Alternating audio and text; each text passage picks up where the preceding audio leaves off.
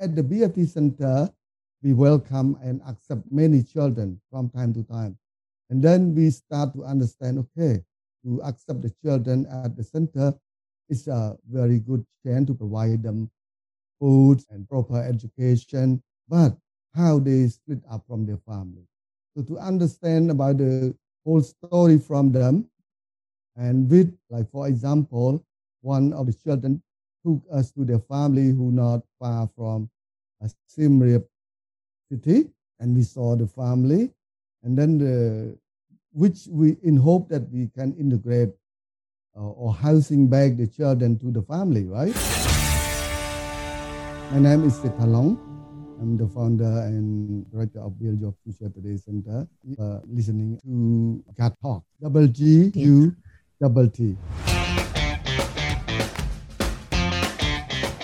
Hi everyone, welcome to season one of GUT Talks, double G U double T a podcast focusing on business and tech for good, experience design, and gut feelings.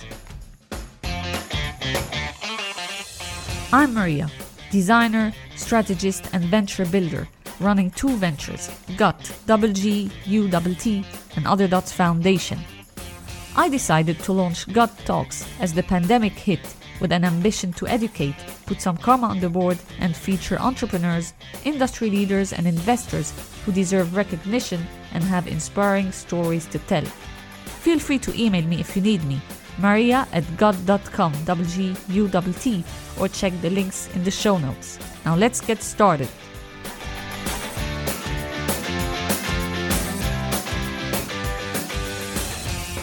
Our guest today is Professor Setta Long from Cambodia. He's the founder of Build Your Future Today, a non-profit organization committed to supporting and providing Cambodian people, especially children who have been through hardship, with the economic and intellectual tools to build a bright future. He created a model for integration and education, and who would have thought that after enduring and surviving the most dark and brutal hours in Cambodia himself under the Khmer Rouge regime that he would transform this hard experience into a humane and human one. Professor Seta, I can't wait to get started. Thank you so much for being here, Professor Setta Long. Can you take us through what's been happening in Cambodia how did you get started? Can you just describe the climate of what was happening under the Khmer Rouge? So to set the scene to the audience. What happened in my real life and also Cambodia during that time, right? To start with the story of the Khmer Rouge. So it was on the 17 April 1975 that made the entire Cambodia and I myself was totally changed. As a teenager attending the high school in Phnom Penh in the early of 1970, 70, I experienced firsthand the cruelty and destruction caused to Cambodian people, especially the one living in all over the country, right? And at the hand of the Khmer. Rouge. My family was separated and sent to the different forced labor camps. By the end of the range of terror, 10 of my 14 members had killed die because of the Khmer Rouge regime, right? Yeah, we call here the Khmer Rouge regime of terror. Yeah. Thank you for sharing this. And it's not easy things to hear and what you went through. But I'm curious to know what made you do what you do? How did you find the strength into getting started? Yeah. So actually there's a long, long story, right? That I have been came through from time to time you know, I believe that the world have been aware about the suffering and hardship during the Khmer Rouge that forced people, you know, no family and no country. So actually, the Khmer Rouge have taken place almost four years.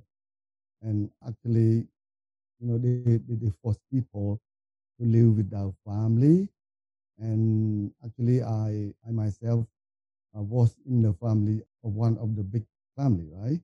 And then when the Khmer Rouge taken into the city of Phnom Penh, the, the capital, so they, they forced and evacuate all the people from home, go to the countryside. So everyone worked as like planting rice or building dams and whatever. No school, no money or no markets. So everyone just like worked in the rice field. And a lot of people die because of could not be adapted to the cruel environment. So actually during that time, the people were forced to work like slaves. Yeah. So more than almost 20 hours each day. No weekends, no holiday. And on top of that, they didn't offer enough food. Every time, every day, we almost the same thing, like rice soup or some uh, limited vegetable or meat, and they didn't provide us enough. They don't care how much you need. It's just like, okay, here is your ration of food, and then you eat.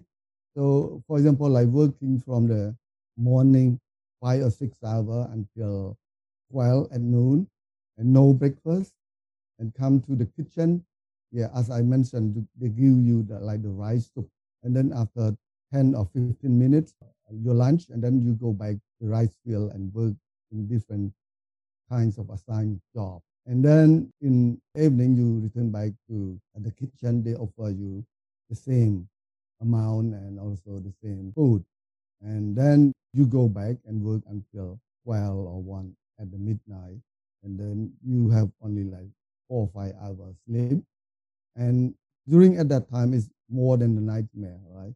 So I experiencing and saw so many people die because of starvation or lack of health care or like forced to work hard, right? So actually, yeah. So this is uh, something like unforgettable from what the people.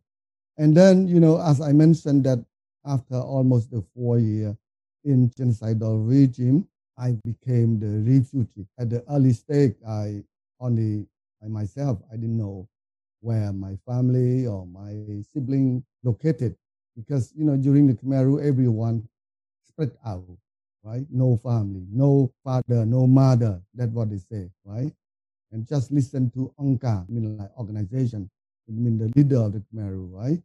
And then yeah, I fled out the country during the Khmer Rouge was uh, you know taking power by Vietnamese. So a lot of people, including I myself, we so scared because we took that opportunity to escape from the country. So I was a very young man at that time, about like 20 years old, right? So on the way to the Thai border, so I start doing something because I saw the children on my way to the border. So, and they are younger and they feel confusing and crying and they didn't have any dependence. So I have to, to stop and check with them and then decide to, okay, take care of them. And then, you know, I took them and we, we walk on foot over 15 days. And then finally we were lucky reached to uh, the border of Cambodian Thailand. And there, later on, the United Nations established the camps. So I and uh, 20 other children that I brought along. So yeah, we joined in the camp. And later on, more people rushed to, as like refugee, escape from Cambodia to the camp. So at that time, you know, I myself too, I was looking for my family, who I was, as I mentioned that, yeah, before the Khmer Rouge, 14 member. And then at that time, I decided I was looking for my own family. I also helped to find the family of the children that I was taking care of, right? So with a few of them, luckily they found their family and the rest of them know where to go.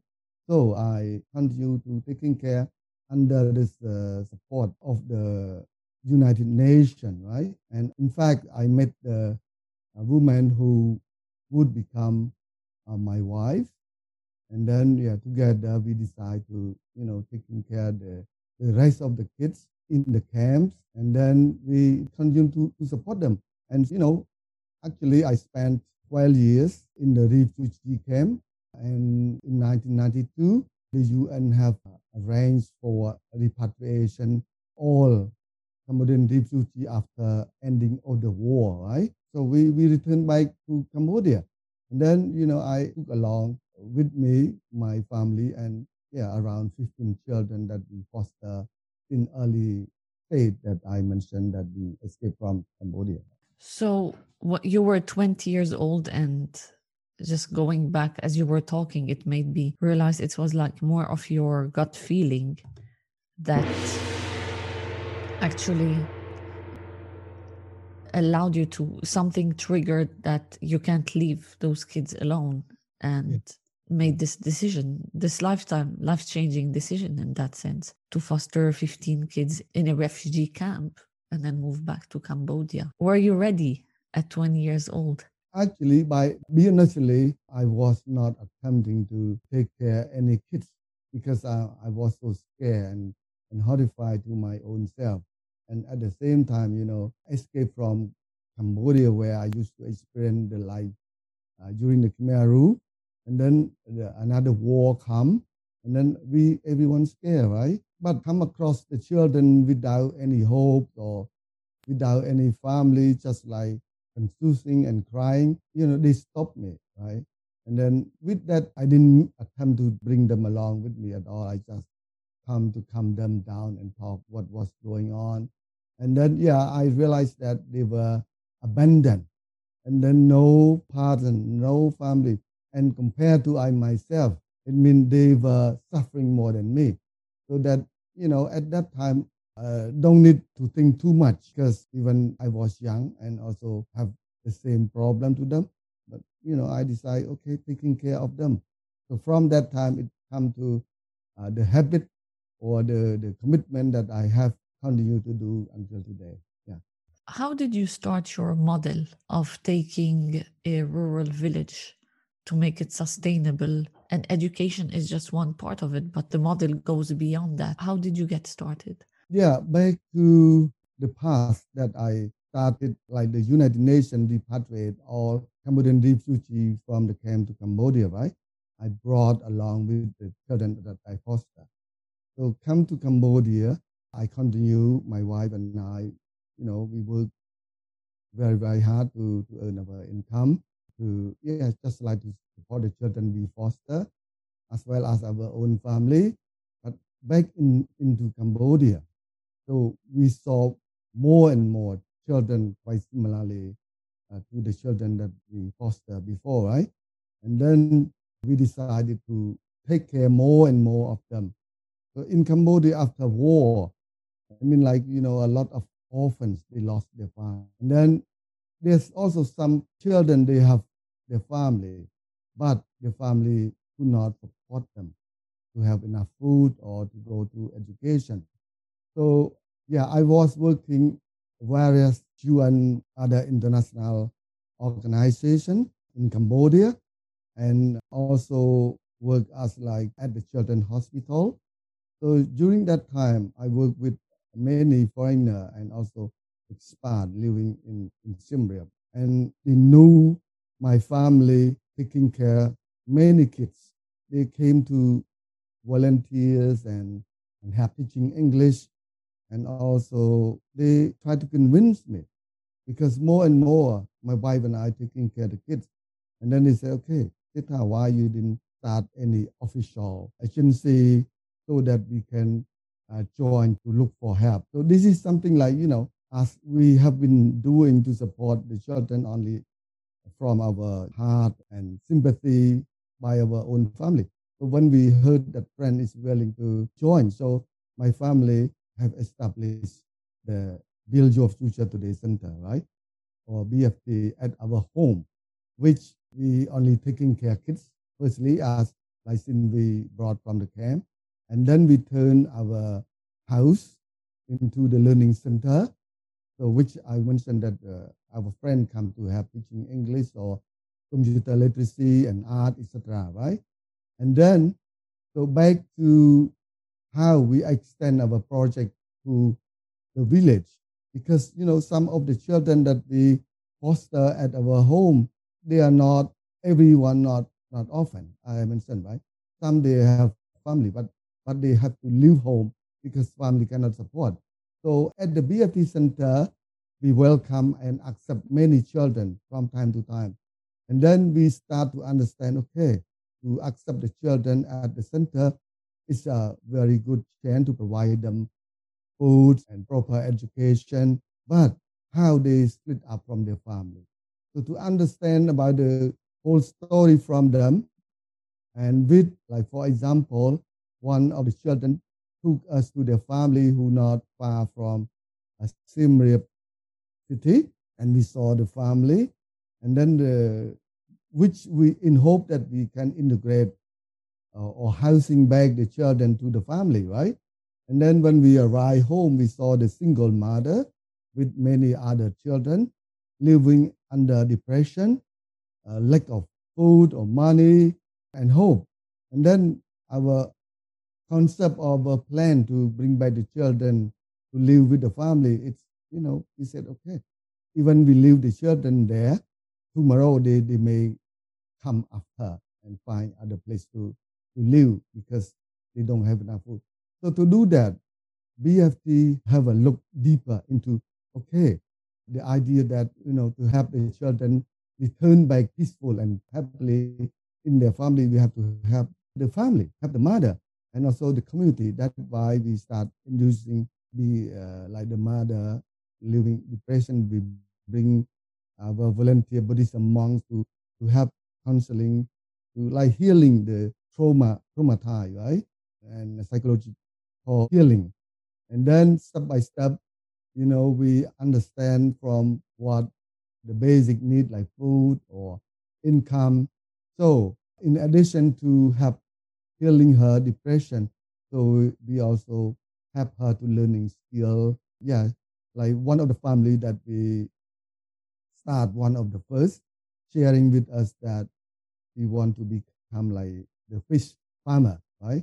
And then BFT start, you know, okay, building her ponds and help her with the fish and then train her how to farm fish and also a kinds of like business development so that we can raise income by or uh, from selling fish or eating fish as a her protein and you know, at the same time, uh, she become more and more strong and also confident. With the time of the period, yeah, we understand that she didn't have a proper house because her house roof is leaking during the raining. So our volunteer and supporter building her house. Then we start moving all the children, which we support at the BFT center, uh, to back to the family and continue to support the children and make sure them they go to school and have enough food. And then, you know, this is not only one family and many, many other family that we have been doing that. Yeah.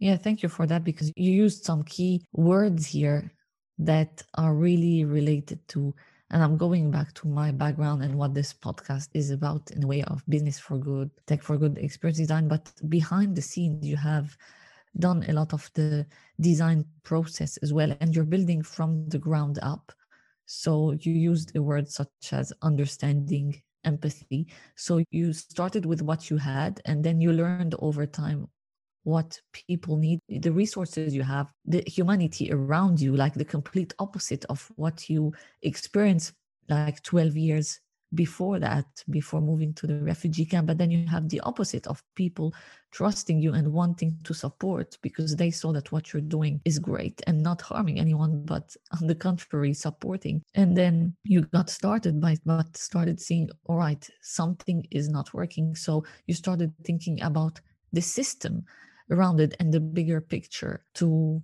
see, all right, how can we fix that? Because it's not only about raising the kids and supporting them but it's the families because if you want to build something sustainable around it and not to detach the kids from the families but keep them there and be part of creating something for the community and for the future going back to the name of, of your organization how challenging was that and how was it to gain the trust of the families and the community yeah, everything that we have been doing so far there are always challenges and with the also positive impact, right?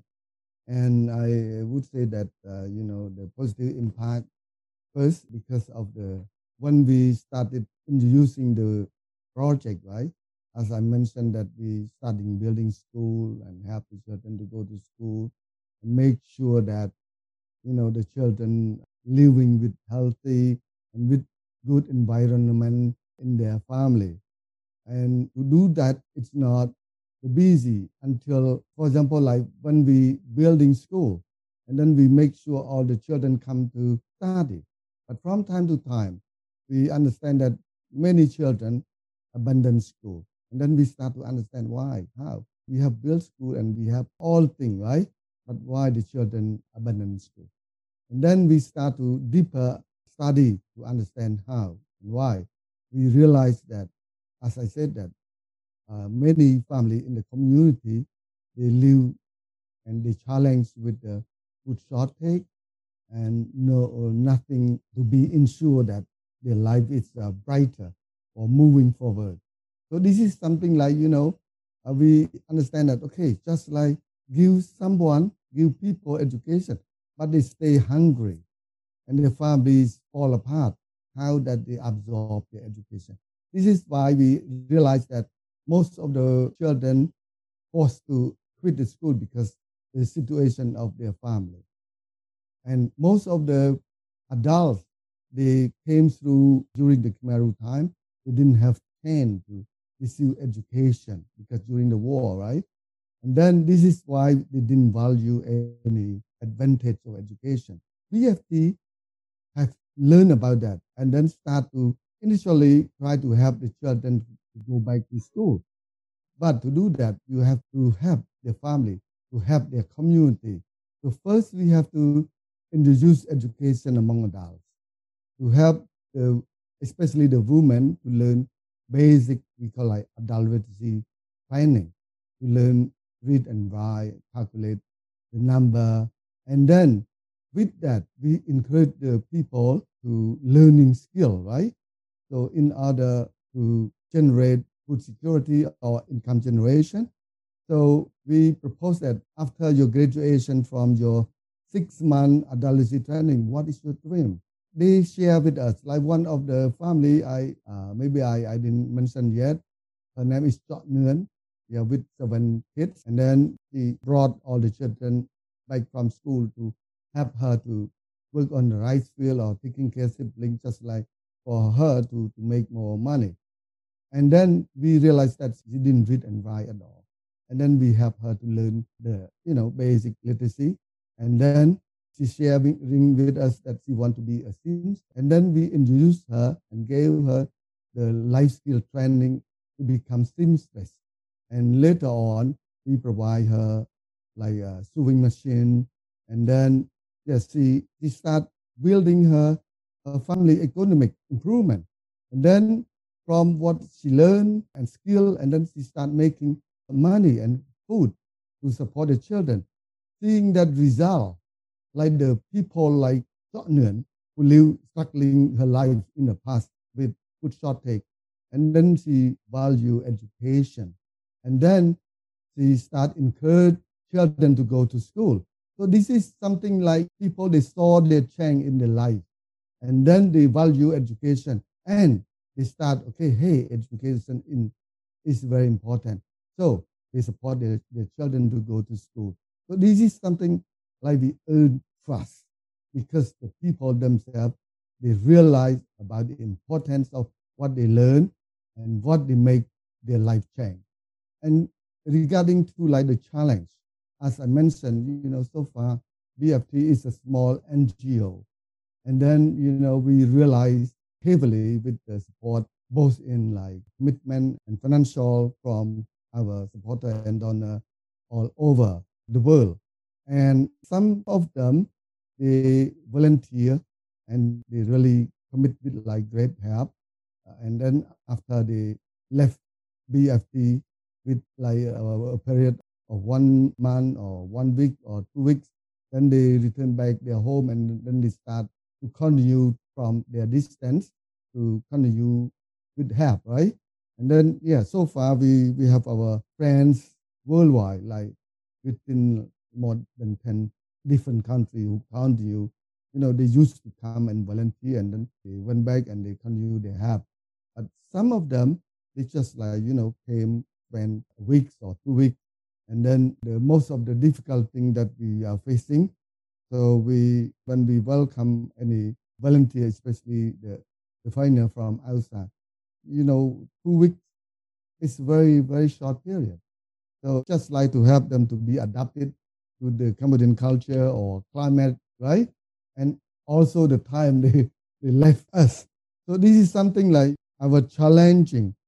So that uh, besides we helping our team to help improving the life of the poor villager, we also get our kinds of responsibility to, to help our volunteer from outside who spend not enough time with us. Yeah, and I guess during the pandemic, it's even harder to have volunteers yeah. coming as well, right? But I guess you're keeping it is still ongoing what you're doing uh, without the volunteers. I guess the children who have been through your program and who are part of your community, I guess they're supporting as well the new generations. Is that correct? Is it working that way? Yes, exactly. At this time at BFT, we have our young people who, yes, some of them used to grow up under uh, my wife and I care, right? Over like 30 years ago. They grew up with us at BFT. We trained them. We gave them education. We, we you know, support them. And some of them become uh, father or mother of their, their own family children, right? But they continue to help to volunteer their works and also like like when I, I have like the learning center at BFT, a lot of them came to to have teaching their the, the younger children who live in here. So for example, like at this time, yeah, we haven't had any foreign uh, volunteer at all. We realize on our small team. So most of our small team, as I mentioned, the children who grew up here. So they became our key people and managed the projects.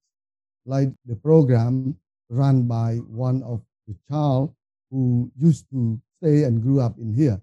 And now he manages all the program. And other, like for example, the kid, like I think about 20 years ago, he was one of the uh, homeless living nearby the rubbish dam. And we help him to now become like the best, the best teenager who can speak English very well. He almost finished uh, university uh, to become uh, tourism. And now he also trained to become like professional football coach, which he took care with our partnership uh, called like Happy Football Cambodia Australia by each year before the COVID outbreak. So yeah, he took the kids to Homeless World Cup challenge or match in different countries, like in Scotland or in Netherlands and in uh, Norway, etc. So this is something like so far we, we don't have any hard time or problem with like our manpower because yeah, all of them, I can say that uh, 90% of them who grew up with us and turned themselves to become more ability and understand how to help other people yeah you know. Yeah because i guess they've been through this. There's lots of empathy here as well because they know how others feel and so they can relate to them and know how to communicate. But you touch on an important part when i was asking how do you like gain their trust and what keeps them going. It's the fact that they can measure the success and the impact of their activities. So do you have another story to share where maybe you have done something differently? Yes, actually, the story that I remember, there's so many different things, right? So let me point out some of the reason for year program. So actually, yeah, I, I mentioned that we start the project at the BFT Center, taking care of the kids. And then we move to the families and then the community. And then we understand the root of the problem. I mean, like the story behind of the challenging of the people, especially the impoverished people living in the remote countryside area. Yeah, in Cambodia, it may be different from other. You know, the people challenge so many different issues, including the, you know, no road, no electricity, and no health care. So BFT have made a lot of change life to people in, in the countryside, especially the, the community in the rural, by, you know, helping people to receive proper education. So for example, like one of the kids, they graduate at BFT Center in Siem Reap, and then become more and more skilled in learning English and also in other skills that we support them to university. And with the period of time, like a, the lady now we train her to become like social worker. So her background, as I mentioned, right? So after spending years with BFT, uh, study law, and then yes, she helped us with like on the social worker. So besides she she support her community to like provide counseling or to improve the crisis, I mean like domestic violence in the, her community. But now she start to do more in different community. So far we have fought and worked in around 50 different villages, which consists approximately 70,000 population. We are not only providing like building school, also help people to aware and to improve their healthcare, nutrition, and also help them to build them skill learning, like skill development, right?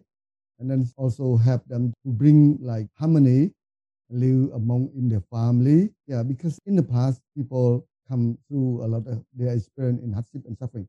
And nowadays they're still living with their past. So this is something like the BFT team, especially the one young lady almost graduated uh, to law. We trained her to become social worker. And then she started doing more and more, went to village by village to provide counseling and also help the community to, to walk through the crisis. And also, this is something like from a little girl who live in the countryside without any hope and without any education. So BFT bring, bring her with strongly support and believe that education is the bridge to and tool to improve people, especially herself. Now, besides her helping her own self and her community, now she do more to help other community.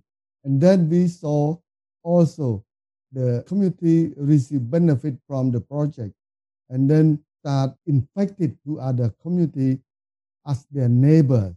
So that something like we start for example, like four four year this project in this village, and then the people in the neighboring village saw the changes, and then they came to request us, so please help, uh, come to help our community. Then you know this is something like that make us like more what we call like encouragement and also a strength that we can continue to do more, even we have the small or the limited resources, but we have a lot of like manpower volunteering with knowledge and skill, yeah, and motivation. Yeah.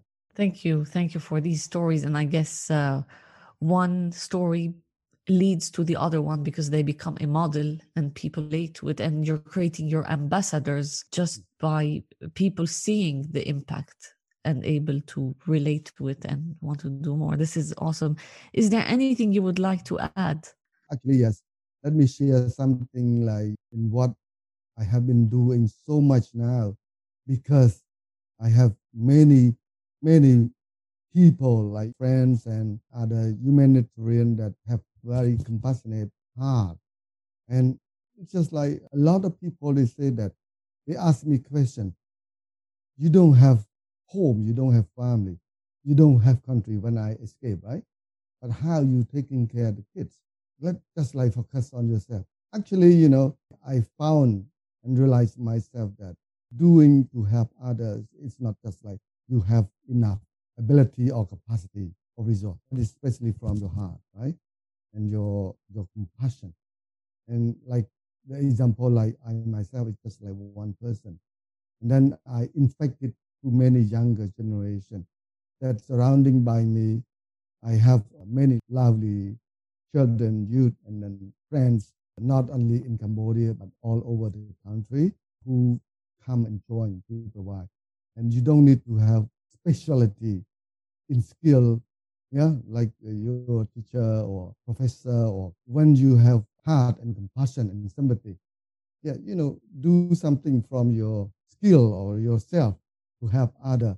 This is something like, you know, at BFT always uh, looking forward to welcome and help, big or small, compassionate commitment, contribution will help building hope and peace and a better future for the younger generation, especially in part of the world and also in Cambodia.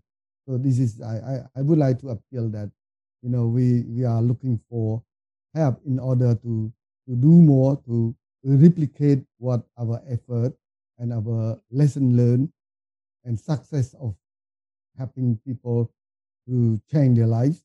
So yeah, come and help doing something. Yeah, thank you for sharing that because this is something I wanted to ask as well. And I'm amazed by how, after everything you've been through and the brutal uh, reality you, you faced, you still have this trust into humanity based on, on what you're saying. And yeah, I mean, I'm going to put the links of Build Your Future. You're looking for volunteers basically to come support, teach something, share skills, right? Yeah, as I mentioned that we always need both commitment, like through our volunteer and also like financial support, big or small, right? At BFT, we have our uh, website and also we have uh, Facebook and Instagram and also LinkedIn, right? So if any uh, can access to one of those devices, so yeah, please have a look at Build Your Future Today Center on those social media, and you can offer help not only in Cambodia, but also from the distance at your home. Absolutely. And this is why, as well, with Other Dots Foundation, we're looking at how we can try to help your model grow, but in a different way. I know that you spoke already with some of my peers. So thank you so much for this. Thank you for sharing uh, your story. And I'm going to try to share this as well as much as I can.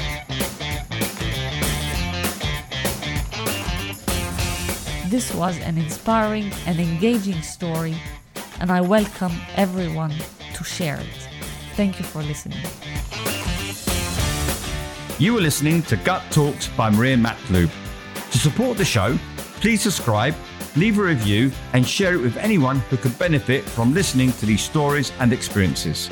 To continue the conversation, join the Telegram channel. All links are in the show notes. Thanks for listening and see you next time.